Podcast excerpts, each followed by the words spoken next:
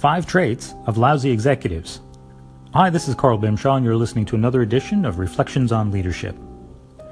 Most people do not enjoy paperwork, and they like confrontation even less. Effective leaders are no different, but they take a deep breath and do it regardless. Lousy leaders don't. Here are five reasons some of these lousy leaders don't put other poor performers on corrective action. Number one, arrogance. An arrogant leader holds the belief that if one of their managers needs help with a problem, they should be smart enough to fix it themselves. The arrogant leader seems to think that if they just merely utter a command and wave their hand, underlings will just handle it. This seldom works well. If people knew how to fix their performance shortcomings, they would. When they don't have the confidence, ability, or knowledge, they can't make the required changes. Makes sense, right? If you are leading someone, a big part of improving their performance rests with you. Number two, fearfulness. When a poor performer excels in one area of their job that directly benefits their immediate manager, they often get a lot of cover. Think of the rain-making salesperson who always manages to close the big deals. Sure, they make support staff cry with their rudeness or are late and disruptive to important meetings, but because they bring economic value, they often get a pass on their crappy behavior.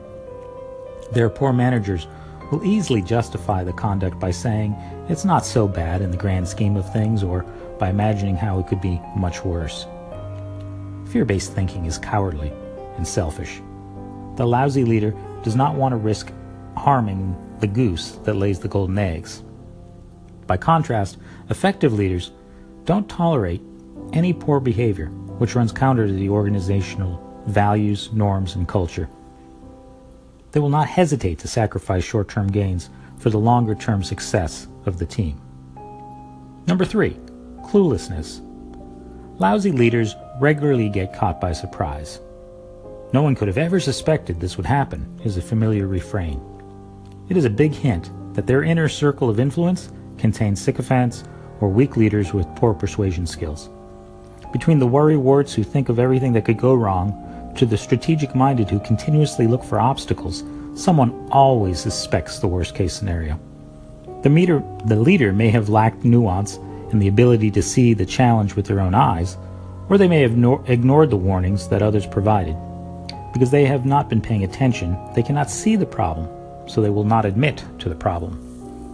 Effective leaders are proactive and attempt to correct behaviors or system failures before they become problems.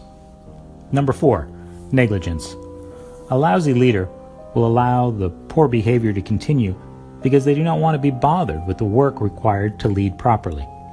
They subscribe to the belief that things have a way of working themselves out. These types of leaders and managers do not address or document infractions, and they probably do an equally poor job with recognition and reward.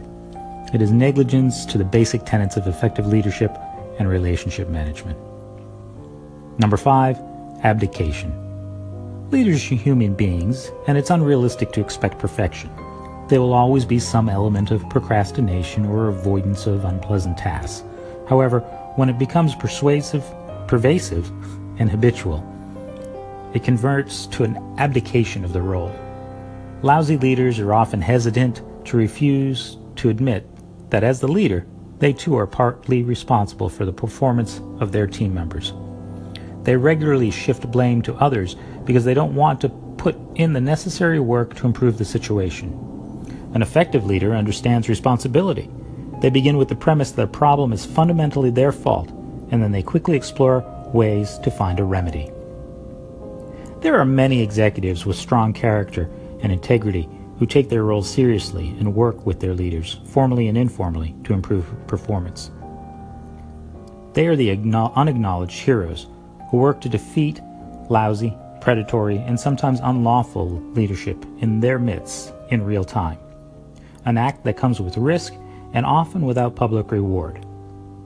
Endeavor to be that kind of leader.